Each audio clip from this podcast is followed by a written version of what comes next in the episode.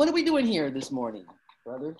Well, here was my thought. I was giving this some thought, and I was going to call you last night, and I was going to call you this morning, and then I, I thought, no, that's the whole point of this. It's just you and me, just being you and me, talking about about. I think we can call it "Labor Goes to the Movies," but I got some TV shows yeah, I want to oh, sure. talk about. Okay, and and maybe you want to talk about Chick Corea. You know, probably want to try and give it some sort of labor angle, but you know, whatever. Labor, some kind of labor. he was working hard. Chick was. Yes, he was. Yes, he was. Mm-hmm. So yeah, no, I thought we would do is, uh, and especially for this first one, um, actually, what I wanted to talk about was uh, I, I, I, hadn't quite figured out the intro. Um, we can just do, hey, this is Labor Goes to the Movies with Chris Garlock and Elise Bryant. Yeah. Or maybe it's just Labor Goes to the Movies with Chris and Elise. That's, that's more informal. Maybe that's, are you, are you comfortable with that? I do like Labor Goes to the Movies. No, no, Labor Goes to the Movies. But when I say Labor Goes to the Movies with Chris and Elise, I mean, oh yeah, oh yeah, yeah. Oh, that's the full type. Yeah. yeah, yeah, yeah, yeah. And then and then we just talk about whatever it is that we're thinking about because we watch all different kinds of things, uh, especially these days. these days. Yeah. Hey, so one of the things I wanted to ask, we got a couple of minutes before Danny joins us. So, uh, you know, what got you I know your theater, your music, but a lot of people don't know that you're really into movies as well, which is a very, I think for most people, like music has a sort of a, a seriosity and a there's more chewiness to music, right? And theater, theater is the same. I think movies are very much more accessible. And I think people in general don't take them as seriously. And so I think people are sort of, and that's certainly TV, which we're going to talk about, right? So, you know, if you talk about, and, and, most people don't, you know, really like to talk about what their favorite, what they call them, um, secret pleasures. Okay. So guilty what, pleasure. guilty pleasures. Guilty pleasures. Thank you. Thank you. So what, what got you, what's, what, why do you love movies? I had not thought about it until you asked this question, but the moment you asked the question, I thought, oh, I got it. I remember being five years old and walking into the Flick Theater, which was the local theater in our community in Detroit. Actually, we didn't have one in Southwest Detroit. We had to go to River Rouge and Ecorse to get to, in Wyandotte. It was like that little corner of Detroit that used to be Italian Polish and somehow never got a movie theater, but just across the border in the next two cities, which remained all white up until I think they mostly are still had the movie theaters. So anyway, anyway, but the but the flick was the one that was that was an Ecorse, but we could go to. It was walkable distance, and I went with my parents. And I remember holding my my father's hand and saying it was Prince Valiant, and the movie had just started, so there were giant horses. And I, and I, I and my, because my family would retell the story too, and I remember it exactly, standing there going, "Look, it's a giant TV. But I remember also that color, because I think all we had was black and white TV. I could be wrong. Mm-hmm. Mm-hmm. I think we just had a black and white TV. Mm-hmm. And so mm-hmm. the giant, Uh, the horses, the color of the horses, you can see the horses' muscles and their skin and the, the blue of Prince Valiant's tunic was like magic to me. And I just, I was just in it and of it. And it was the one form of entertainment that we could do on Sunday that my parents would allow us to do. Give us a nickel each, and we'd go to the movies. So interesting. So it was a transporting. I can just see the little Elise Bryant, you know, with a little nickel in your little paw, going to the movies. Yep. And we went by ourselves. This is the back in the day when children could walk the streets by themselves. We would walk basically, I think, from from your house to, to downtown Takoma Park. Oh, wow. Yeah, by ourselves. And how old were you? Five, six, seven, eight, up until we were teenagers. Wow. So just here's a nickel, Elise go to the movies. Yeah. Mm-hmm. And they wouldn't drop us off. They wouldn't. you walk your own damn self. I ain't got time. Like, I'm driving my son and my daughter to school. Like, really? I know, right? School? It's like right down there. And then it was too far to walk. We got on the bus. So, do you remember? Were there any particular movies that you liked? Or was just whatever was there? You just. Oh yeah, uh, Prince Valiant, The Creature from the Black Lagoon. Oh yeah. Oh yeah. That was like the first scary movie I saw. That would I've, I actually have seen that since, and it's cheesy, but it's still scary. Yeah, I bet. But that when that hand comes up out of the water and yeah, yeah, yeah, yeah. ah, yeah, yeah. But we didn't see. I love, uh, absolutely love uh, the King and I. Mm-hmm. Mm-hmm. And I, I know, at least I've identified this, was that there were so few people of color in films. So it was like Yul Brynner was it, and he was really what is he like Serbian Croatian or something?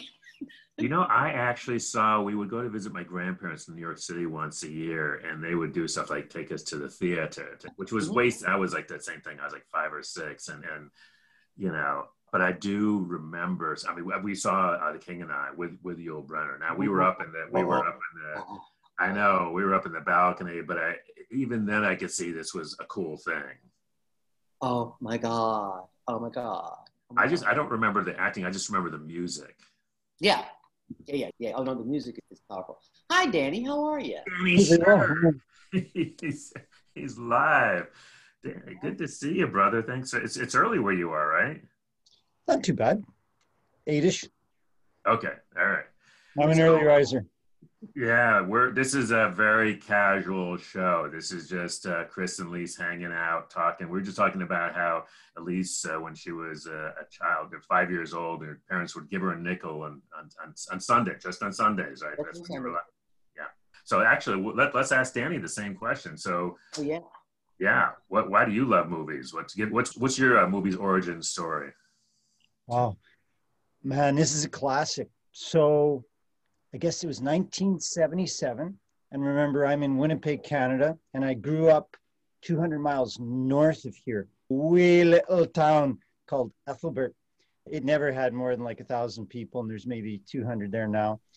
But it had the most incredible movie theater.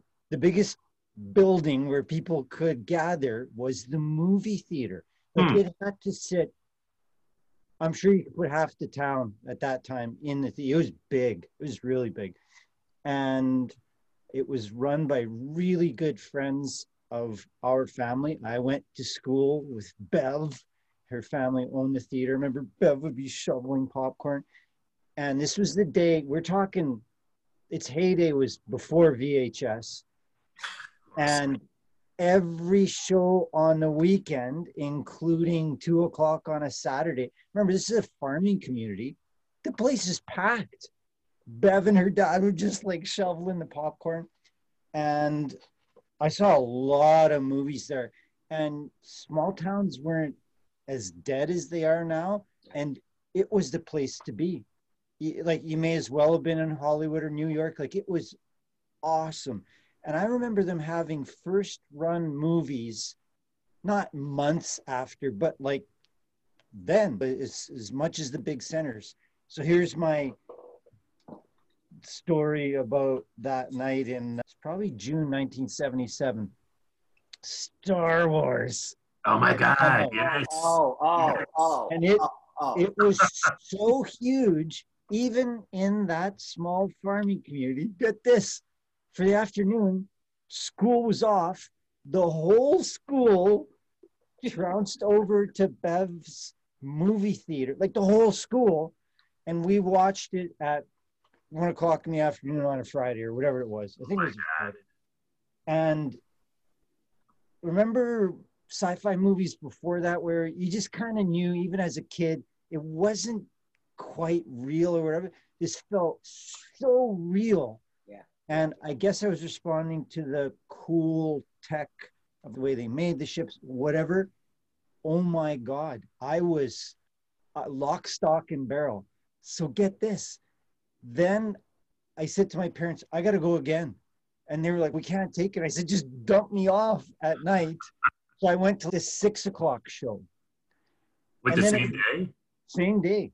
Oh my. And then it let out my brothers to pick me up. And here's where it gets really interesting.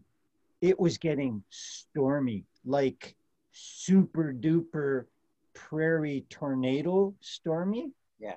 And I said, just go home come back. I want to see the third show. Danny, Danny had gone down the Star Wars rabbit holes. and then get this there was actually a tornado about a mile away from town. That's how stormy it was. I didn't know anything. I was in Star Wars land. Star Wars Oh land. God, that's a But great. the weird thing is, I'm not the biggest, like, I'm not a Star Wars right? freak. Some people are. It's that first movie that The does it. one. Call it the fourth, whatever. There's just something magical about that. It's a funny I think I was remembering. I remember this. I actually saw that because it came out in the summer. I was working at summer camp that year, 70, 77. And I didn't know anything about it. Plus, it's up in the Adirondacks, and you cut. I mean, there's no, of course, no internet. There's no. I didn't. And there was the one theater in town. In fact, it's interesting. The theater was one of those uh, sort of hangar things that they had built back during uh, I think beforehand it had been something for the military. It was uh, one of those round kind of things, very very large but very basic. but it, and in uh, summer camp on a Saturday night, you just you didn't even ask what the movie was. You just went. You know, it was Yeah. a big moose up in the Adirondacks, and you just went. And we were in the we were in the parking lot beforehand. Somebody had gotten hold of a little some Ripple, as I recall. ah, yes. So, and I, so I'm 17. I don't know anything about drinking. So we go in there, and I'm a little. And that first thing that starts with the stuff coming, with the big titles coming at you, and then the shit coming at you, and I'm like, I was, mes- I was just like, oh, this was, I was like right down there. And Elise, by the way, and you wouldn't know this, but Elise is a huge. You're more of a star. You're more of a Trekkie, not so much Yeah. with Star Wars. But you're okay with Star Wars too, right? Yes, yes. I had to because it was, and I, I still do this. If it's a popular film, I will go see it, even if it's not my genre. Even, even I don't care. And I had to see Star Wars because everybody was talking about it, so Mm-hmm. yeah, I went to see it. Yeah. So what are and, and we- we will get to to stand at some point, but what what are some of your other favorite movies, Danny? Things Well- that you go back to again and again. Of course, it's musicals. Like soon after Star Wars, it was Fiddler on the Roof.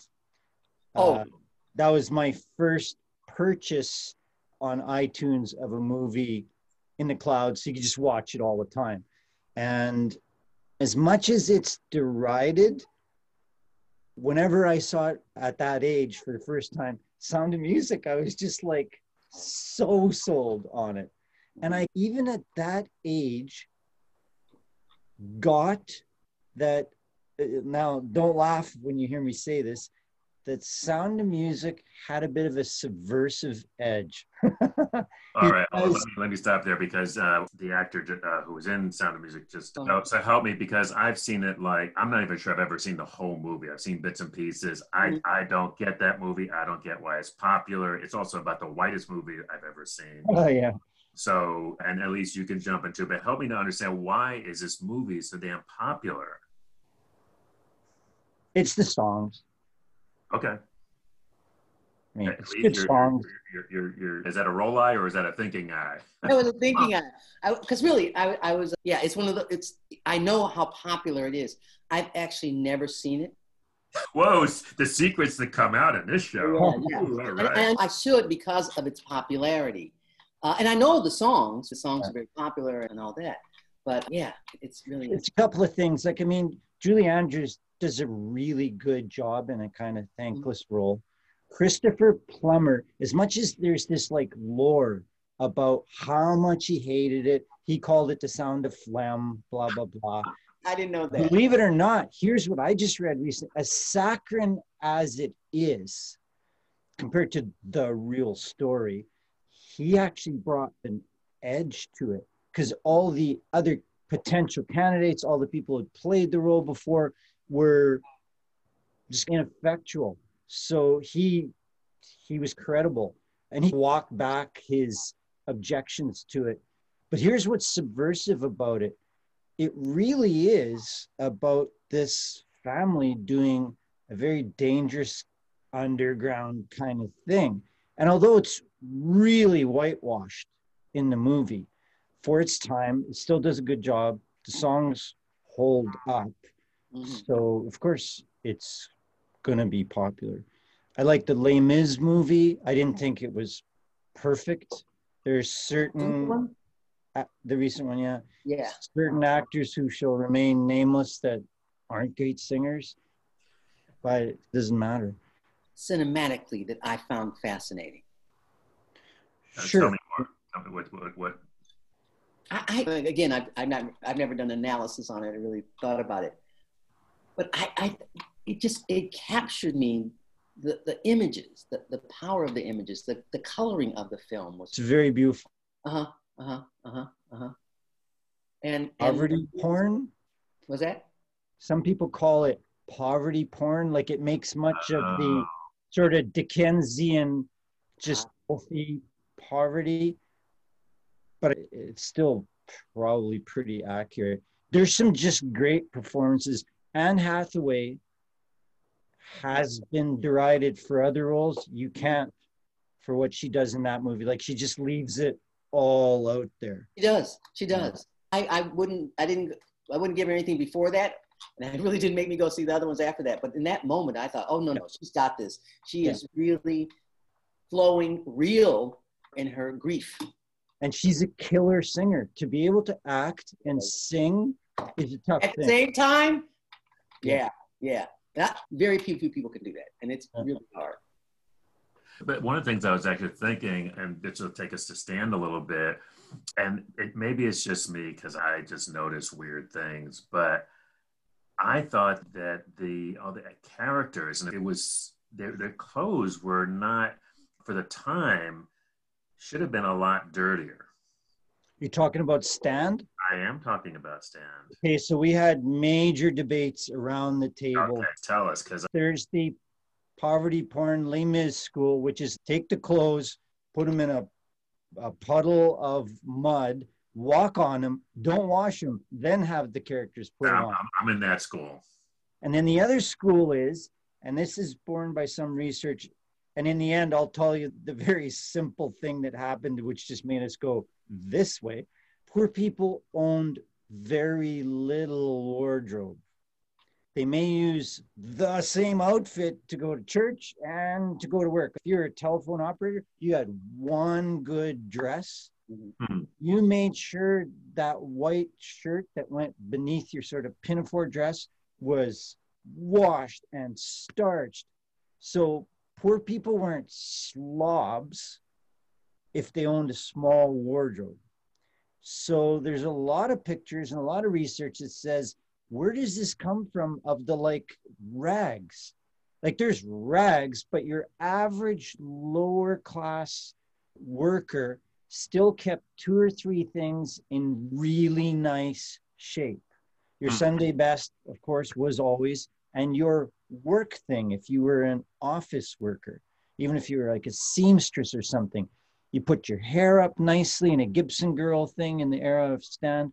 So there's that school. And that the truly trashy clothing, that was just if you worked in like a factory or a farm. But you're otherwise, you, you took care of your stuff. But for low budget movies where you rent the costumes, not make them, they don't really like you trashing them all to hell. So that's the honest to God truth. Uh, that there, And that if you sense. talk to a rental house about stuff, they will always be proponents of the latter theory. Okay, I'm fine. And so you may or may not know that Elise has been involved in how many labor operas, jazz operas now? Two, three, four? I lost track. Two, two, two uh, jazz operas and two musicals. So, so she was about making these kinds of decisions, and that was it, it. Just having done a little bit of work and I was peripherally involved, it seems like there are so many of those kinds of quote unquote small, but actually big decisions that you have to make Yeah. Yeah. that are not just artistic decisions, but like in the end, you're renting the costumes and they're not going to want them back all trash. Elise is smiling. You get that, right? Yeah, I do. I do. Yeah. I remember looking out the window of the production facility that we were renting for our offices and looking out into a, a gravel parking lot with puddles. And out walked one of our costume assistants and just chucked him in the puddle and she was walking over them. And I thought, that's not the rental stock. Uh-huh. Uh-huh. I can also tell in the movie there were the background performers that we ensured had the very most correct period stuff versus volunteers that showed them up in mass for some of the big scenes. There's that difference too. Going back to influential shows, mm-hmm. I will say that Newsies doesn't do it for me. And we actively sought to go in a different direction. I'm not a lover of the dance musicals personally. There's a few dance musicals that are dance musicals, but I hate it when there's that Neverland of a musical with lots of dance. That's why I like Les Mis, I like Fiddler. No dance other than when it's for a event like the wedding in Fiddler. So, so is it the unnaturalness? What is it that, that that doesn't work for you? It's like dog and cat people. There are people that like musicals, but then it divides into do you like dance musicals versus non-dance musicals? I just don't like dance musicals. It's just too, I mean, it's, it's unrealistic as it is. So dance just takes it further. But when the dance is so atypical for the milieu, come on, Newsies dancing. Yes, that's the line I can't cross. You don't think the little urchins were dancing in the streets of New York, really? No. and um, then that usually breeds an unrealistic feel through the other stuff. So Newsies has just never done it for me. God bless Disney for doing a labor musical. I, I still can't believe that happened. But so we actively sought not to be like Newsies. So we are either criticized or lauded for our ultra realism. And some people say it's so so dark, it's so whatever. That's what we were going for.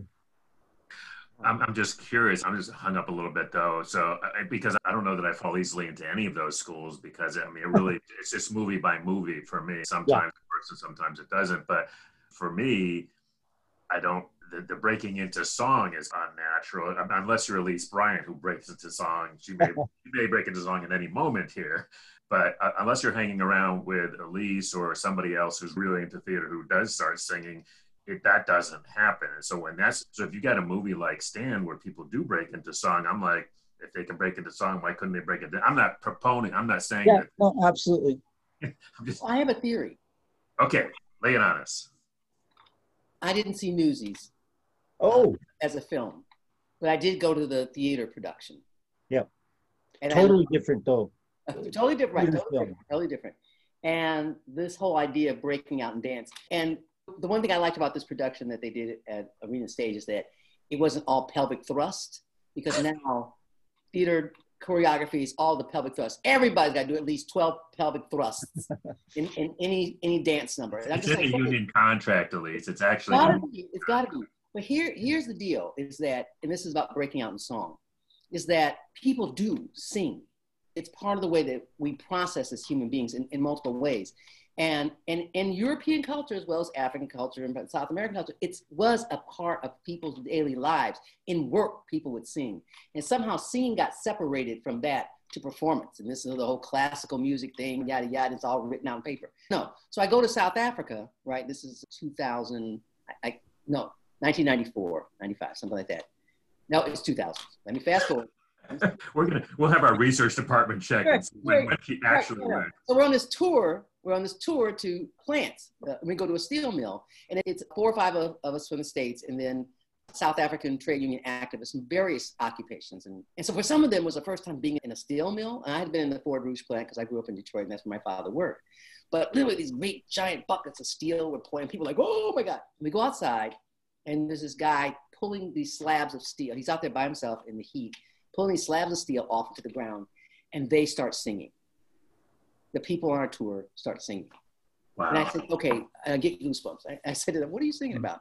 It's said, oh, singing that the, the work is nasty and the pay is low, that kind of thing. I was like, okay. They sang at every coffee break. Wow. They would breaking a song, I would say to them, okay, so how, how do you know what part to sing? How do you know like, like what part to go? Like, how do you know if it's alto, tenor? They're like, Rick, Rick, Rick, Rick, what you talking about? I don't know what you're talking about. They didn't know what I was talking about. So you just sing wherever you are. I realized in that moment that I was not born in Africa, but Africa was born in me. Mm. And that I can honor that sometimes you just sing because the hurt is so great, because the grief is so strong, because the joy is so good. So I literally opened up the mo- door a couple mornings ago and went, Oh, what a beautiful morning. Oh, what a, nobody's here. Nobody's listening. It's just me. And so I think that is a legitimate expression that had, that became commercialized in the theater industry, which was cranking out stuff to keep people pacified and keep people happy. And then same thing in the movie industry. So to see a film like Stand, and even the Newsies, I mean, to, that Disney did a, a unionized oriented film is remarkable. Yeah, you can appreciate it, and we need more of it and people love it. They do. They so, do. Chris, here's what a director said to me about the internal justification that actors need to know about going into song. And this is in no way related to what you just said, because, yeah, there's tons of cultures that sing all the time. It seems that the sort of white Anglo culture might be one of the only ones that doesn't. But so that director, Winnipeg director Anne Hodges, she said something that I'll never forget. She said, as an actor, all you got to know is there's dialogue and then there's song. If a song is well earned, it's just dialogue that's gone to the next level of emotion. Wow. Sure, I'll buy that. And I'm sure dancers say the same. So, but, and that leads to another question actually back uh, for you, Danny, which is uh, thinking, like I was imagining little Elise with a nickel in her hand going down to the theater. So now I've got this little picture of Danny Schur in this little farming town going to, you know, the theater and, you know, and seeing God knows what, a whole wide world is being brought into your little town. And so that must have been that must have in a large part made you who you are today and i'm also wondering so i wanted you to talk a little bit about that but also wondering about where your music comes from because that's a huge part obviously of, of who you are so uh, music that's simple that's church like with many mm-hmm. cultures so i remember being small one of my first memories i was like two and a half or three and get this memory so i'm on my back on the floor, shimmying on my back under the benches of the church. So I'm going like far. I'm going yards this way and that way. And as I shimmy, I'm looking up old ladies' skirts. It was just like something else. And there's me, and my mom didn't notice. But during that whole time, I remember being on my back and just so comforted by the sound of the choral music. You talk about like, how do they know if they take alto or soprano or whatever? I have to say, in that little town of Ethelbert, Father Kamenatsky, like right from Ukraine, full on really choral traditional guy. The Ukrainian vocal tradition's super duper choral from uh, way back. So that choir was good. I heard the most basso profundo, that's the term for the lowest of the basses. My math teacher, Miroslav Pelachati, they called him Shorty because he was like five foot two. Honest to God, this guy hit notes that just made you go, and there are some songs, and I have to say, the Ukrainian, both the mass, as in during divine liturgy stuff, and some of the like the hit parade of the old tunes, they are super catchy. Like they are, you hear it one time and you're singing that song forever. Mostly very minor key stuff. So I learned about songwriting on my back in the floor of the church from the time I was three. There's one song I will send you uh, MP3 of it, Chris, so you two can both hear it. So the Ukrainian word is Vichnaya Pamyat. Vichnaya meaning forever, Pamyat memory. So loosely translated as their memory will be eternal. that is the funeral song, Mm. you're going to be a bawling wreck Oh, wow. because it's a catchy tune, super sad. Like it just makes you cry buckets. And I was an altar boy from the time I was six to 16. Try being an altar boy at a funeral where you have to have a certain sense of decorum. Vichnaya Pamyat starts, and I'm just no decorum whatsoever. So I learned the power of music in church.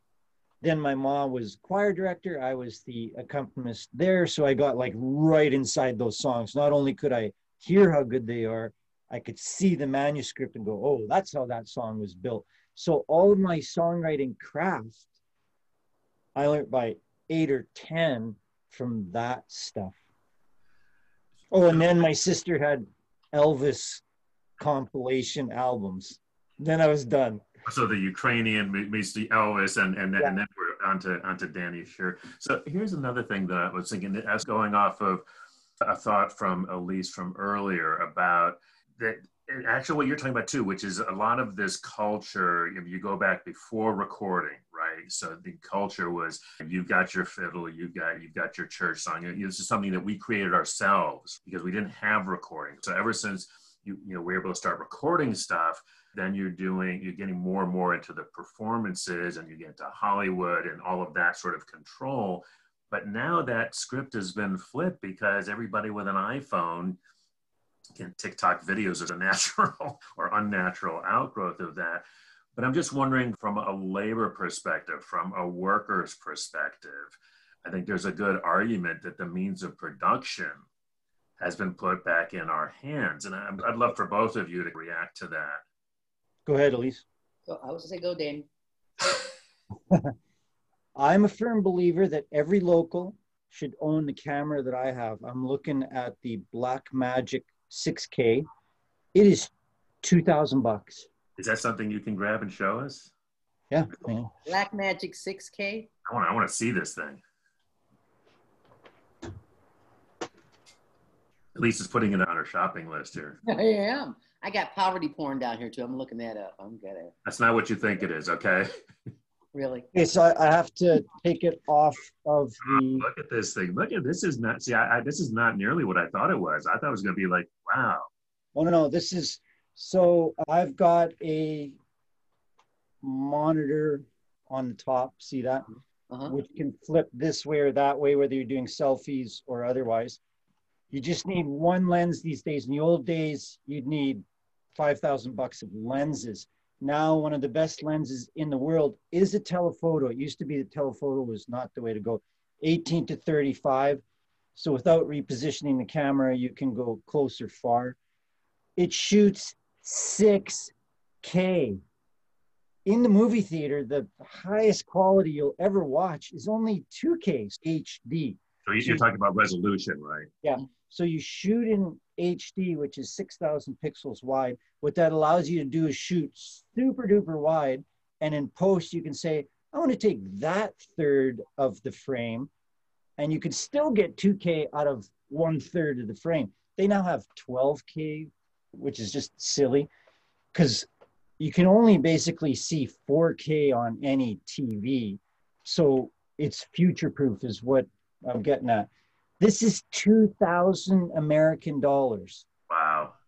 So I swear to God, every local should make this their hardware purchase. This has democratized the whole industry to the extent that you could shoot a feature. You can shoot shorts. If you want to do documentary shorts, if you want to shoot your theater production, you would not believe how good stuff looks in this. There's a whole subculture on YouTube about my favorite Black Magic 6K camera settings, blah, blah, blah. You would not believe how good it looks. So, yeah, the last, it's the last 10 years, but specifically the last two, actually, 2020 was amazing for the advent of these cameras. You can use an iPhone 12. It's way overpriced for what you get for video. It's good, but it's not as good as one of these. That's my little spiel. I'm not being paid by Black Magic. I just love them. Uh, get a little endorsement there, but that, but actually, you're, it's a good point because an iPhone 12 is going to cost almost as much as that camera. Exactly. Yeah. It sounds like the camera is just much better, but that but I guess one of the things that, that it points up is that so the technology, and I'm assuming that there's uh, much more accessible. Like I've been doing a lot of audio stuff, right?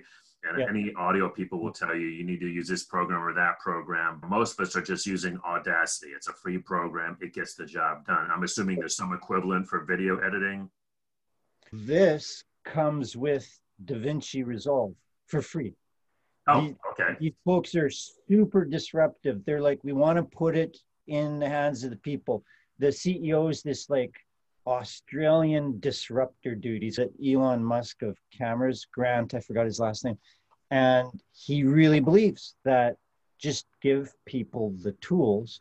So they give you the incredibly powerful editing program for free when you buy this. Wow and and I assume it's something because the the thing that I've noticed is that when you get some of these programs that are incredibly powerful, the learning curve to uh, to sit and Elise knows what I'm talking about.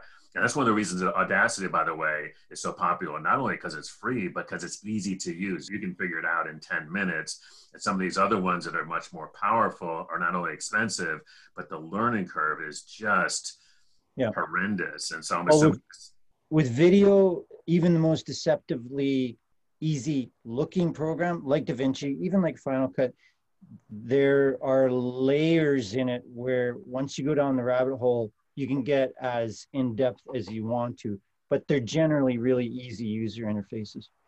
I got a question. Yep. So, did you do theater or did you go directly to film? I'm bi. he goes um, both ways.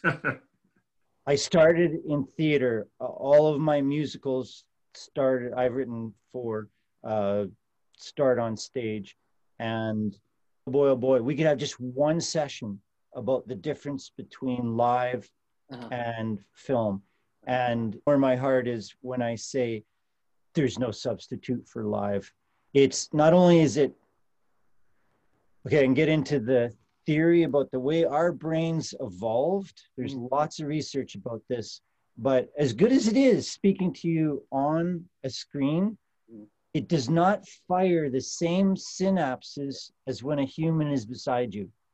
So, forever, a movie musical is going to be a different experience at a brain level. When we're watching a live theatrical musical, it's like we're talking to someone. That's the part of the brain that fires. So live theater is best. I know that's a commercialized saying, but it really is true. So here's a guy, I can tell you this I've made my stage musical into a movie. And I love the movie, don't get me wrong.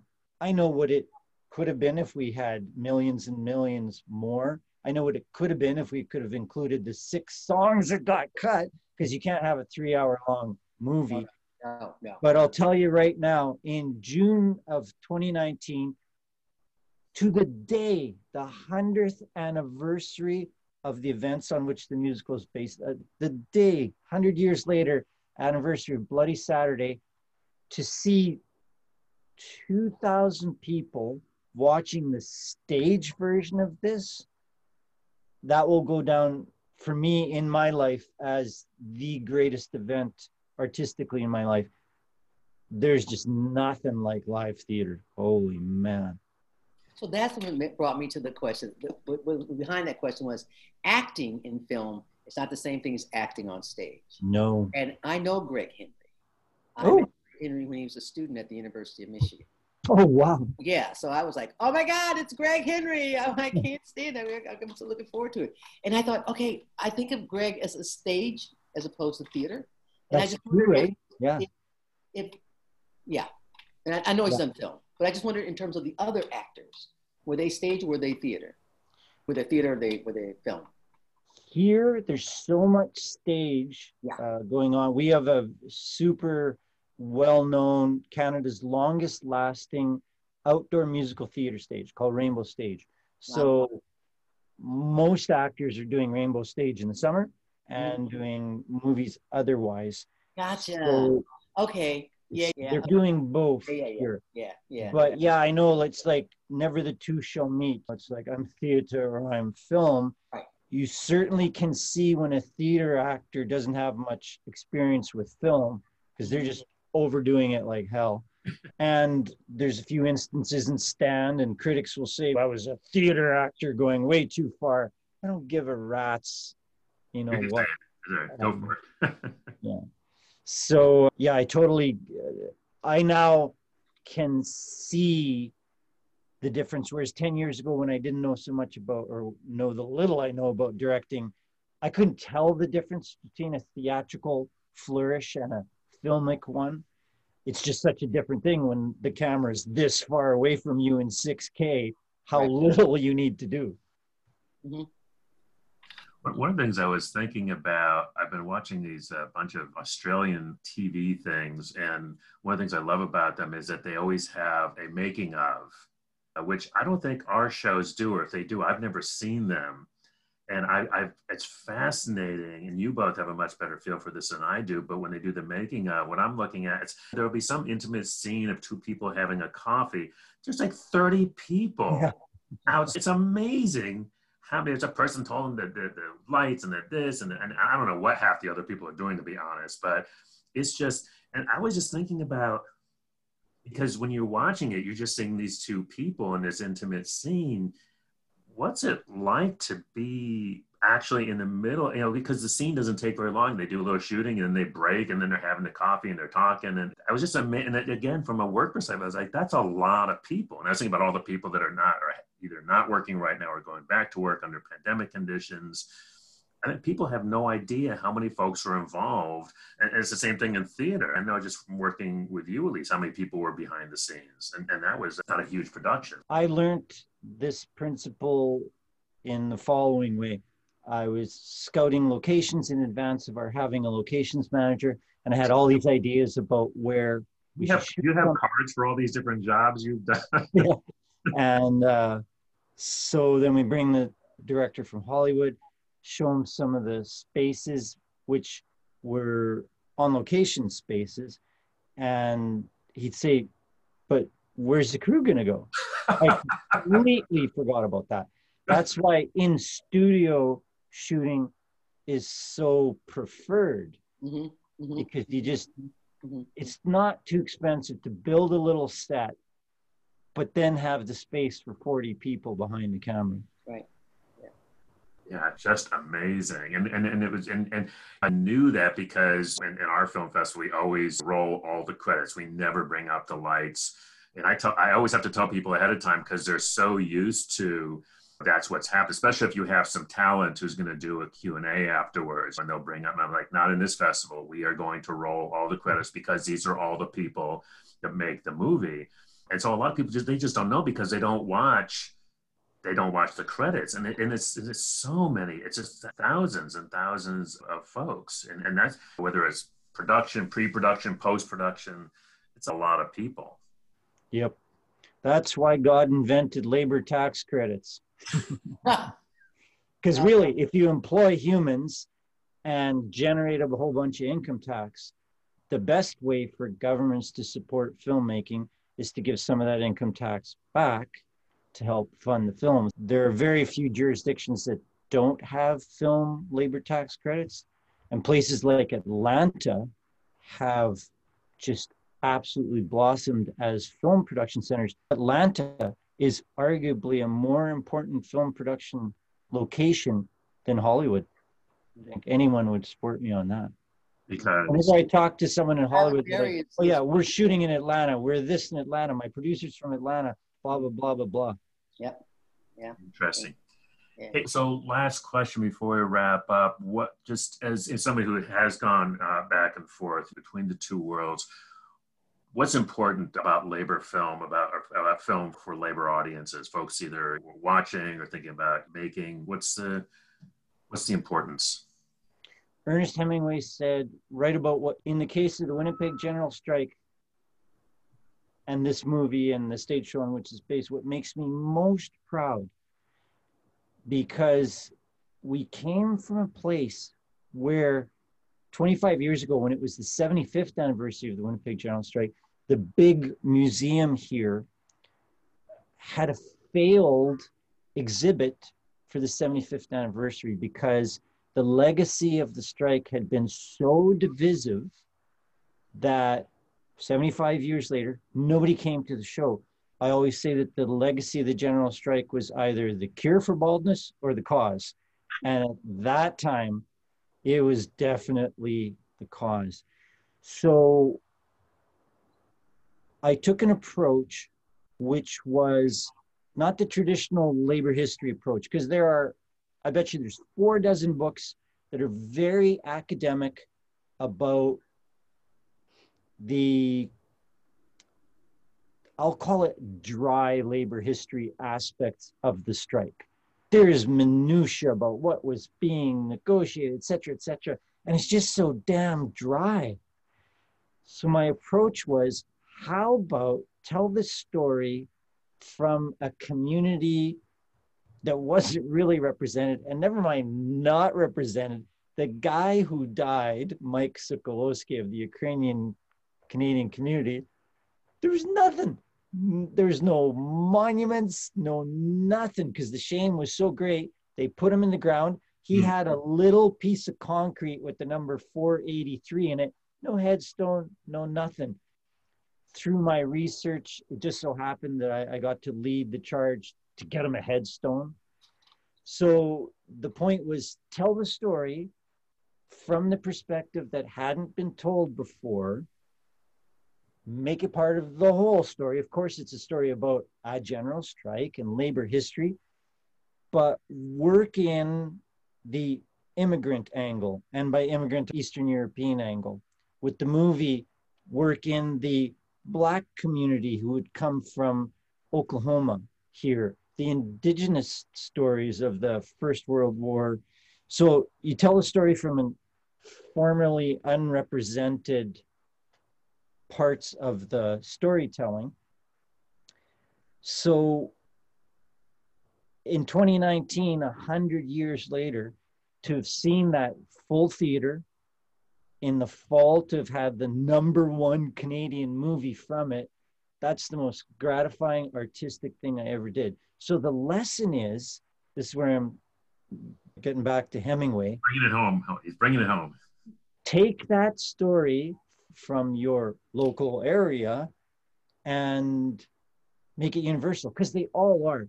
The most gratifying thing I heard was in Washington, few blocks away from where you are, Chris.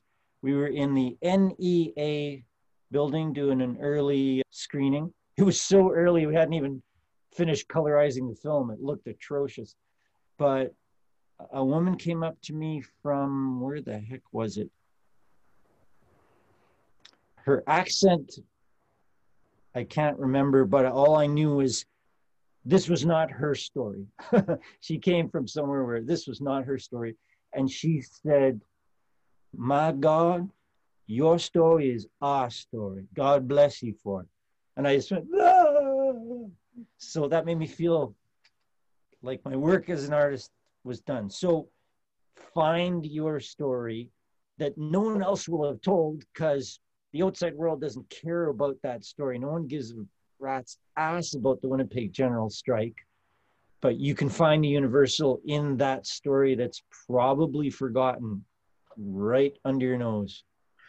Well, and and Danny, that was one of the things I remember. I'd seen they showed it, you know, to us before it was released, and I remember when we were looking, even recently when we were looking to screen it, and I, have been doing the film festivals here and then up in Rochester for 30 years. And I always have to think about how am I to, how am I to pitch this to my audience? And some, some films are fairly easy. And, and I was like, you know, it's about a Canadian, people don't even know where Winnipeg is. it's a hundred years old about a general that nobody's ever heard of. And I just thought this is going to be, oh, oh, oh, and by the way, it's a musical. Oh, right? yeah which I know I've got I've got Elise, right? you know, I've got my I've got my little uh, crowd of folks who will, who will, show up for musicals. But I remember thinking, this has got you know, normally you've got one or two things going for you. Everything that was going for you know me is, but in the end, is I think it's been our biggest crowd since, and so I think that there's something about movies, and it's one of the reasons that we wanted to do this this podcast is that somehow you can you know these stories. And, and Elise i was thinking about you know the jazz operas that you and steve have done which are similar about similar things that people did not know about outside those communities.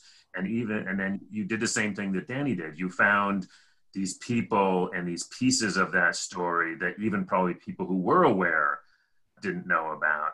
Um, and that some something about a movie gives us access to it. It's a very interesting phenomenon. So I'm gonna I'm gonna leave a last word to to my sister here, Elise. Oh, I, I think that you basically said it, and Danny said it earlier. It just it gives people more access to storytelling, and that's the essence of film and theater, and even in, yep. in our religious organizations, it's storytelling. History is weaving the web. And so that's what you did with Stand. And you brought forth those voices of those people who would never be heard otherwise to a much larger audience. And that's democracy. Yeah, for sure. It's it can arguably be said that film, from a technical perspective, makes the telling of stories easier mm-hmm. than theater, and certainly the reach can be further because if you can get it on the web, your audience is so wide. So that's the advantage of movies over theater for sure. Mm-hmm. Yeah. yeah. All right, folks. Danny, thank you so much. Always You're very welcome. See nice you. to meet you. Talk to you. We'll be talking again. All right. okay, Thanks, see you guys. Take care. Bye. Bye.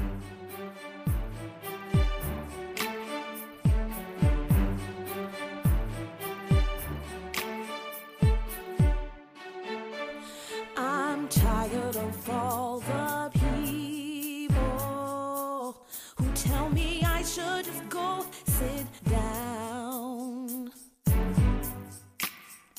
I'm sick of being seen as feeble and being scared in my hometown. When you